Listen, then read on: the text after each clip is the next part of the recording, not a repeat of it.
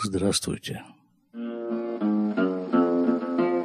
Ваше благородие, госпожа удача. 284 выпуск подкаста «Немного оглянувшись», который публикуется на сайте. Постой, не зови, не везет мне в смерти, повезет в любви. Девять граммов сердца, постой, не зови, не везет мне в смерти, повезет в любви. Ты как здесь оказался? Стреляли? 24 мая 2018 года. Сегодня я решил сделать политинформацию. Письмецо в конверте, Просто когда-то я учился в школе. И там, в Красноярской средней школе номер 76, видимо, по разнарядке Гороно, Районо, Крайоно, еще какого-нибудь ОНО, учителям вменяли в обязанность раз в неделю проводить политинформацию, точнее, организовать ее, чтобы ученики проводили. И вот учительница организовала меня проводить политинформацию. Чем-то я ей в этом отношении приглянулся. А практически дело выглядело таким образом. За день до проведения мероприятия дома я открывал газеты, а газет дома было, надо сказать, великое множество, потому что их эм, обязывали, вот моего папу на работе обязывали выписывать как минимум правду и известия. Меня обязывали выписывать сначала пионерскую правду, а потом комсомольскую, да, я помню, я помню. Это стоило то ли рубль 50, то ли 3 рубля на годовая подписка. И вот нужно было, нужно было выписать это на почте, а потом принести квитанцию, что я подписался на эту самую правду. Я подписался на соответствующую правду. И вот из всех этих правд э, я почему-то пользовался маникюрными ножницами. Такая деталь вдруг всплыла в памяти. Вот этими кривыми маникюрными ножницами я вырезал небольшие заметки и складывал их в правый карман школьного пиджачка. А на уроке, это, в отведенное для этого время, 15 минут, по-моему, это продолжалось, я доставал из правого кармана заметку, зачитывал ее и перекладывал в левый. И так вот несколько раз, пока не закончится время политинформации. Причем несколько вспоминаются вещей, которые обратили на себя внимание. Во-первых, во всех вот этих вот э, газетных заметках было написано одно и то же. Вот буквально. Менялся порядок слов в заметке, но сами слова были те же, теми же самыми, смысл их не менялся, как мы знаем из математики. Применим здесь это арифметическое, арифметическое правило. От перемены слов в советской заметке ее смысл никоим образом не меняется. Смысл заметок, видимо, был тоже была своего рода разнарядкой того же самого «оно». Кстати, запомним эту аббревиатуру «оно». Отдел народного образования. Я думаю, так это расшифровывается. Да, так, во-первых, во всех заметках было написано одно и то же. Под диктовку того или иного оно или какого-то смежного с ним учреждения. А во-вторых, а во-вторых, совершенно не важно, что ты там читаешь, потому что все равно это никто не слушает, но при этом не шумят, потому что рядом сидит учительница и зорко смотрит. А не мешает ли там кто, не отвлекается, не занимается ли? А от чего там отвлекаться? Все равно никто совершенно. Я сам это делал на чистом автомате. Я вот спроси меня, а что там написано, я бы не смог ни в коем случае не то что пересказать даже тему, тему вот этой моей политинформации, я бы не мог ее озвучить. Вот, ну, видимо, какие-то задатки были заложены в меня еще в те времена, и вот сегодня оно выстрелило. Вот это моя политинформативность, которая последние годы лежала, честно вам скажу, на самой-самой далекой полке. Итак, политинформация. Стреляли? Немножко истории. За несколько лет до того момента, когда я в седьмом Б-классе средней школы номер 76 города Красноярска проводил информацию, другой человек, немножко взрослее меня, его звали Ясер Арафат. Жил он в то время в Тунисе и занимался промышленным, э, непромышленным, э, строительным бизнесом. Очень, надо сказать, во всяком случае так о нем пишут, очень, надо сказать, э, успешно занимался, Видимо, на каком-то этапе он решил расширить свой бизнес. Таким образом и появилась ООП – Организация освобождения Палестины. Спросите, а от кого освобождение-то? Ясное дело, от кого? От Израиля. Организация освобождения Палестины была создана за несколько лет до шестидневной войны 1967 года. По ходу дела, по ходу развития организации, пришлось там немножко поосвобождать Сирию. По-моему, там еще от кого-то нужно было поосвобождать Иорданию. По-моему, даже от ее короля Хусейна. Что-то там такое было в истории Организации освобождения Палестины. Но постепенно она сосредоточилась на своем основном деле – освобождение Палестины от Израиля, от оккупанта, от агрессора, от вот, то есть, ну, фактически от меня – я ведь являюсь гражданином Израиля, то есть прямым оккупантами, агрессорами и, и супостатами. Все, все положено обо мне говорить в таких случаях. Тем более я живу, прямо живу на оккупированных территориях. Ладно, хорошо, эту стилистику мы пока оставим. Тем более, как-то сейчас у меня сложился некий пазл в голове, и я понял, что даже в израильской прессе как-то вот эта вот терминология – оккупированной территории, вообще территории Штахим, как-то уже стало неупотребимо в свете последних политических веяний. Как-то больше встречается нормальное географическое название этой части Израиля – Иудея и Самария. Так вот, бизнес-чутье не обмануло, не подвело. Ясера Арафата дело шло на славу. Как-то несколько лет назад я слышал, э, не знаю, слышал, читал, но почему-то у меня запала в память вот э, такая вот цифра.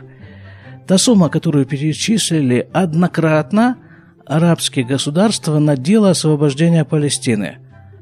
Однократно. Там фигурировала цифра, вот следующий порядок после миллиарда долларов, это что, биллион, триллион, наверное, биллион, да? Вот там, э, вот это была единица измерения – Абдулла, таможня дает добро. Ну и что-то естественнейшим образом оседало у лично, у лично э, предводителя всего этого дела Ясера Рафата. После его смерти в 2004 году как-то начали подсчитывать его капиталы. Это были миллиарды, все-таки это были миллиарды долларов, но сколько именно этих миллиардов как-то как-то есть очень большая разница в подсчетах. Никто не может это подсчитать. Ладно, оставим его с его миллиардами. Просто вдохновившись вот этими самыми цифрами, у меня тоже возникла такое, такая идея.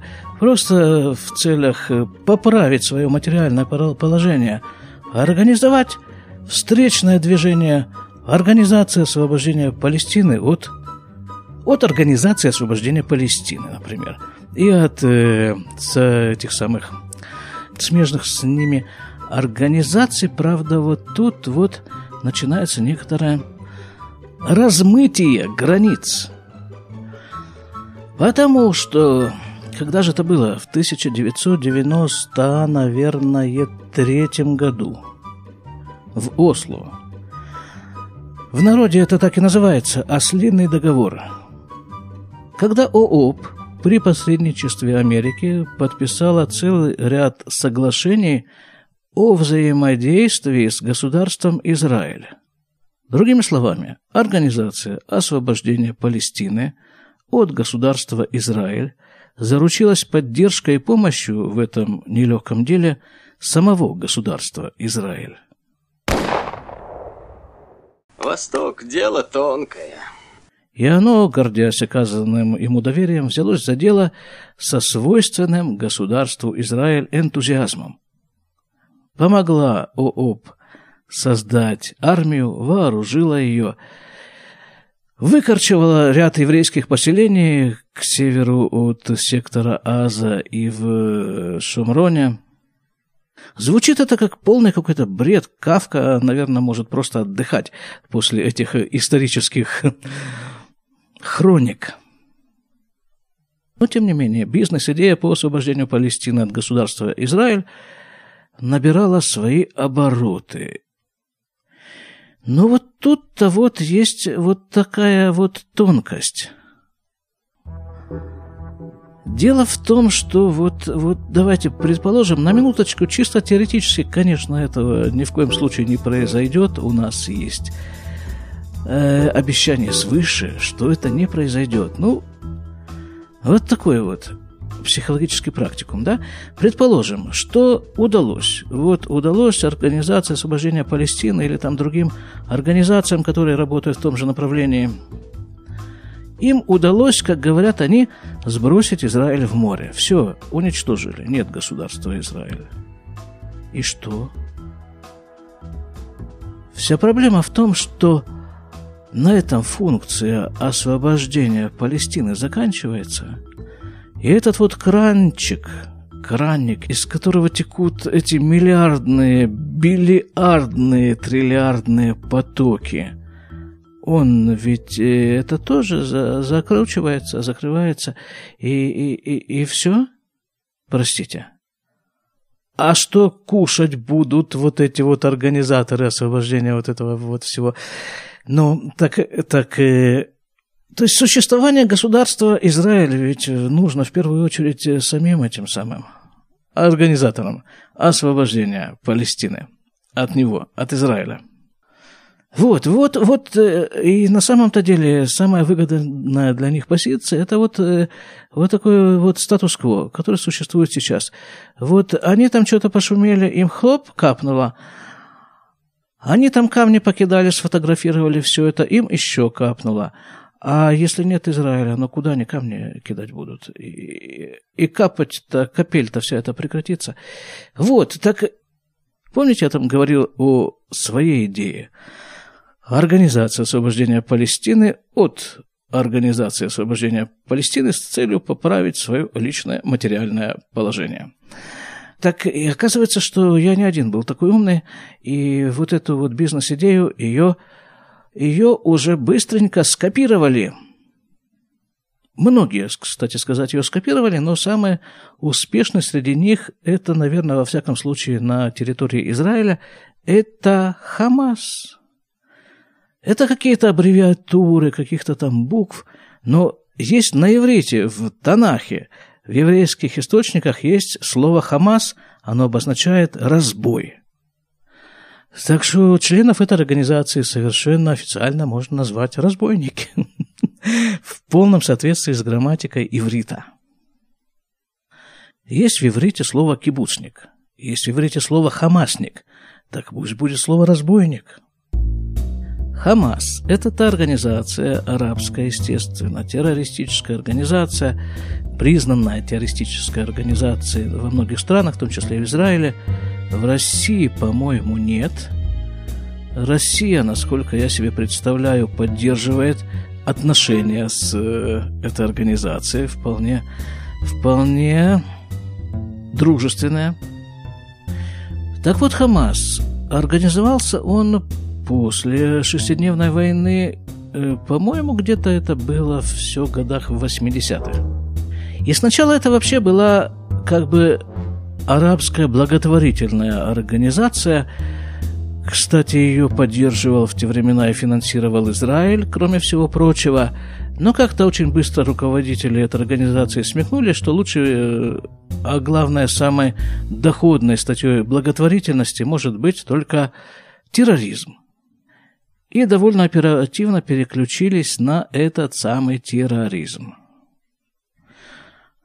Вот, так как вы, как вы все понимаете, вы понимаете, что до сих пор это все была история. история. А вот э, те актуальные события, которые происходят сейчас, последние месяц, наверное. Хамас, обосновавшийся там в Азии несколько лет назад, это то, что на русском языке называется сектор газа, он там сидит, он там производит ракеты, он получает оборудование для производства этих ракет э, из разных мест, в том числе из Египта, по каким-то туннелям, которые прокопаны между Египтом и Азией. И вот э, они запускают эти ракеты, обстреливают ракетами Израиль. И они э, там, ну, терроризм, да, запускают своих ребят убивать, убивать, захватывать израильских солдат.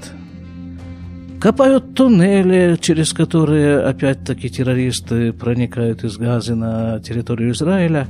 И, в общем-то, скажем, прямо гадят. Гадят, откровенно гадят под общим лозунгом э, борьба за освобождение народа, там чего, какого-то народа от какого-то другого народа. Деньги туда плывут неимоверные, гуманитарная помощь, какая угодно помощь э, туда плывет неимоверная, электричество, воду, все это они получают от нас, от Израиля,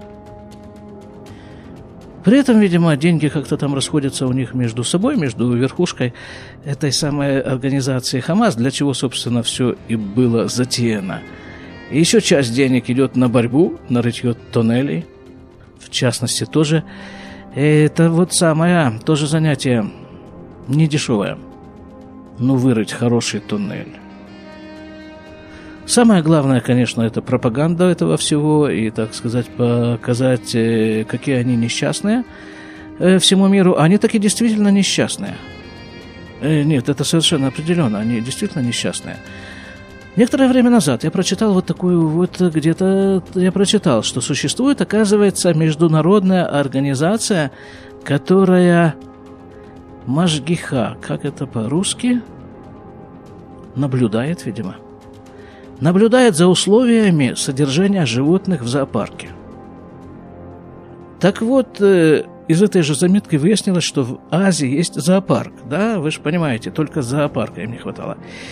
Есть там зоопарк, и вот он по условиям содержания животных находится где-то там на самом последнем или что-то близко к тому месте, и ситуация с животными там настолько ужасна, что этой организации пришлось вывести животных всех или там какую-то часть животных в другие страны.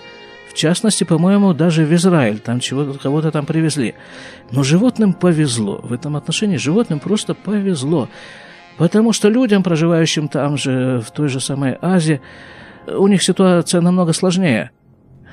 Серьезные люди, политики, опираясь на серьезные опросы, говорят – что 90% населения Азы хотели бы покинуть это все. Покинуть эту территорию, находящуюся под, власти, под властью Хамаса. Но не могут это сделать. Кто же им даст? Конечно же, Хамас в них вцепился руками и ногами. Они нужны ему, а как же? Кого он будет освобождать от э, супостата, вот от меня, то есть? Под кого он будет получать, опять же, все эти средства? От разнообразных благотворителей Хамасного направления. Ну и вот, тактика, значит, э, тактика, я уже говорил, вот такая, да? Они немножко там что-то пошумят под, перед телекамерами, а им за это что-то капнет. Они еще сильнее пошумят, им опять капнет. Этот шум организован. Хамас э, большой специалист по организации вот таких вот Эм, сериал. Это, в общем-то, сериал. Да? Вот сериал. Хорошо. Значит, вот последние, последние серии, э, которые заняли экраны в этом месяце. По пятницам Хамас собирает тысячи людей, а бывает, что и десятки тысяч людей, возле забора, разделяющего сектор Аза, отделяющего сектор Аза от Израиля. Построен забор, ну, чтобы хоть как-то, чтобы оградить вот Израиль от э, свободного проникновения в него террористов из сектора Аза. Построен забор. Значит, Хамас гоняет туда какими-то там ему свойственными методами эти толпы народа, они там жгут покрышки, ну, конечно, это все снимается, не без того, запускают воздушные змеи, к которым привязаны бутылки с, э, с горючей смесью. А там рядом растут поля, там пшеница. В общем, спалили они там уже несколько полей. Они же пытаются перелезть под, э, под шумок через забор. Они там еще там что-то... Ну, а там сосредоточена армия Израиля. Там э, увеличили ее присутствие в эти дни и э, стреляют. Понятное дело, стреляют. Но перед тем, как стрелять, там был, разбрасываются листовки. Там через все возможные доступные средства всеми возможными и доступными способами арабам, живущим там, объясняют, что, ребята, не приближайтесь к забору, ребята, стойте, стрелять будем. Или, как было написано на электрических столбах в Красноярске, не влезай, убьет. Влез, убила. Еще влез, еще убила. И тут начинается большой шум, носилки с убитыми или там, я не знаю, насколько они убиты на самом деле, все это сведения Хамаса опять-таки. По сведениям Хамаса убито там что-то, не знаю, что-то около 200, наверное, в общей сложности человек. Я помню, один день какой-то был такой, вот недели две назад, пятница была, какая-то особо, особо такая злостная пятница, когда им удалось туда согнать Хамасу какую-то большую кучу народа, и вот тогда было убито, по-моему, по сведениям Хамаса, опять-таки, 60 человек. И там же вот среди вот этих вот э, убитых э, была информация о том, что новорожденная девочка надышалась газами для разгона демонстраций там же и умерла. Опять-таки, это информация Хамаса, как вы понимаете. Но даже если, даже если представить себе, что это действительно так, девочку, конечно, жалко, но вопрос в том, а кто убил девочку? Каким образом девочка, новорожденная, оказалась на поле боя? Кто ее туда принес? Ну, очевидно, тот, который ее туда принес, он же тем самым ее и убил.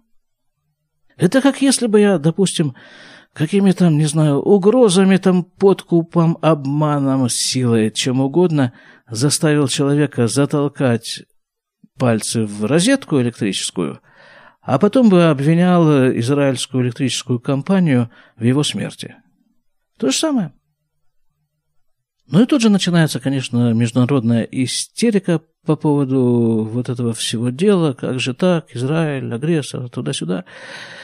Особенно усердствует в этом всем ООН, Организация освоб... не, не, не освобождения, хотя освобождение, это, по-моему, то же самое. Это дочерняя организация. ООН – это дочерняя организация ООП. Все та же самая организация освобождения Палестины. ООН абсолютно антисемитская организация, просто там. Ну, есть там некоторые вкрапления, там какие-то отдельные э, личности. Но самое любопытное какое-то, вот, вот насколько все перевернуто, что именно ООН в 1948 году проголосовала за создание государства Израиль. Теперь оно оно, да, помните, было у нас такое ОНО, отдел народного образования.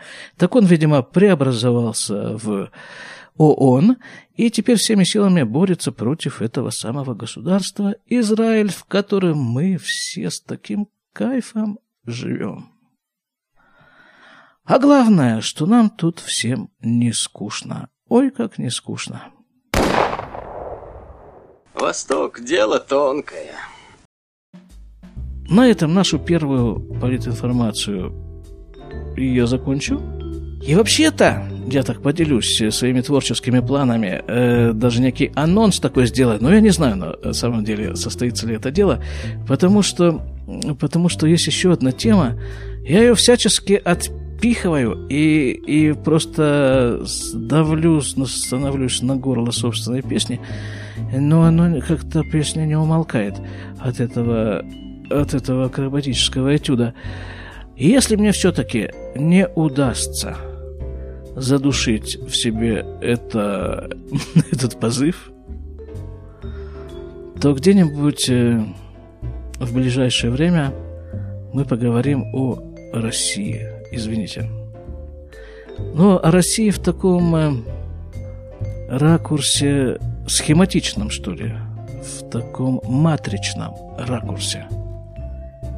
Не столько о каких-то конкретных событиях, людях, и, не дай бог, не об обустройстве России, это все уже сделано, это все уже не требуется, не треба, а вот о общей идее, что ли, о общей идее России, как она видится вот отсюда, издалека – издалека географического и издалека временного. Как говорят на иврите «блинедер», без э, того, чтобы я не обещаю, но если эта тема все-таки окончательно у меня проклюнется, то вот тогда, вот тогда это будет тема второй политинформации. До свидания. Всего вам доброго, замечательного, роскошного, грандиозного. Этим замечательным уже наступившим, особенно в Израиле, летом. До свидания.